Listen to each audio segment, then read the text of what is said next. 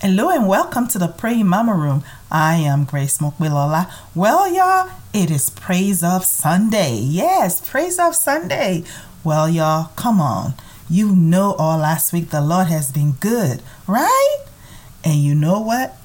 I bet you that you are expecting the same thing all over again this week too, aren't you? Of course you are. We all are. We are expecting goodness and mercy and favor, right?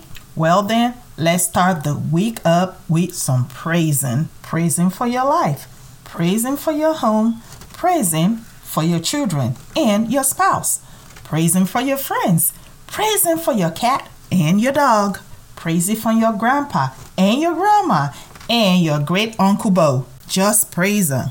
The light didn't get turned off, and you got plenty of food to eat.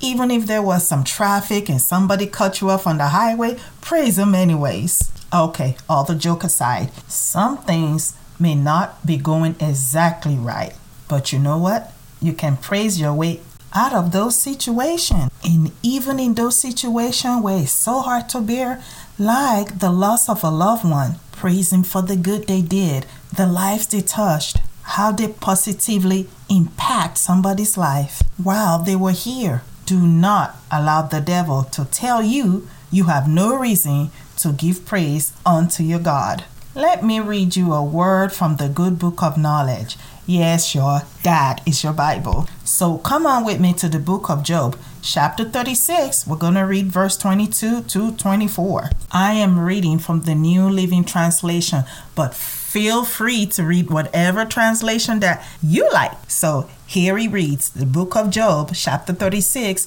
from verse 22 all the way to 24. And it read, Look, God is all powerful. Who is a teacher like him?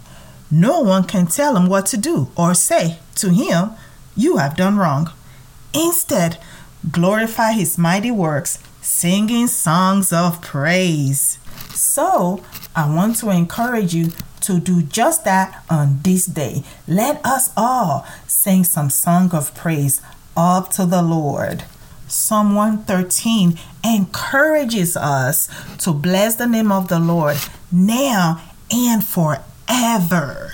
It says, everywhere from the east to the west, praise the name of the Lord. For the Lord is high above the nation, His glory is higher than the heavens. Well, y'all, I don't know what can compete with that, but praising the Lord, it just do good to the soul. And you know what you will experience when you start praising Him?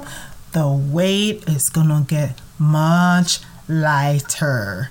So, moms and grandmas, let's begin our praise starting today. And I'll see you next time here in the Pray Mama Room. I am Wilola by His grace.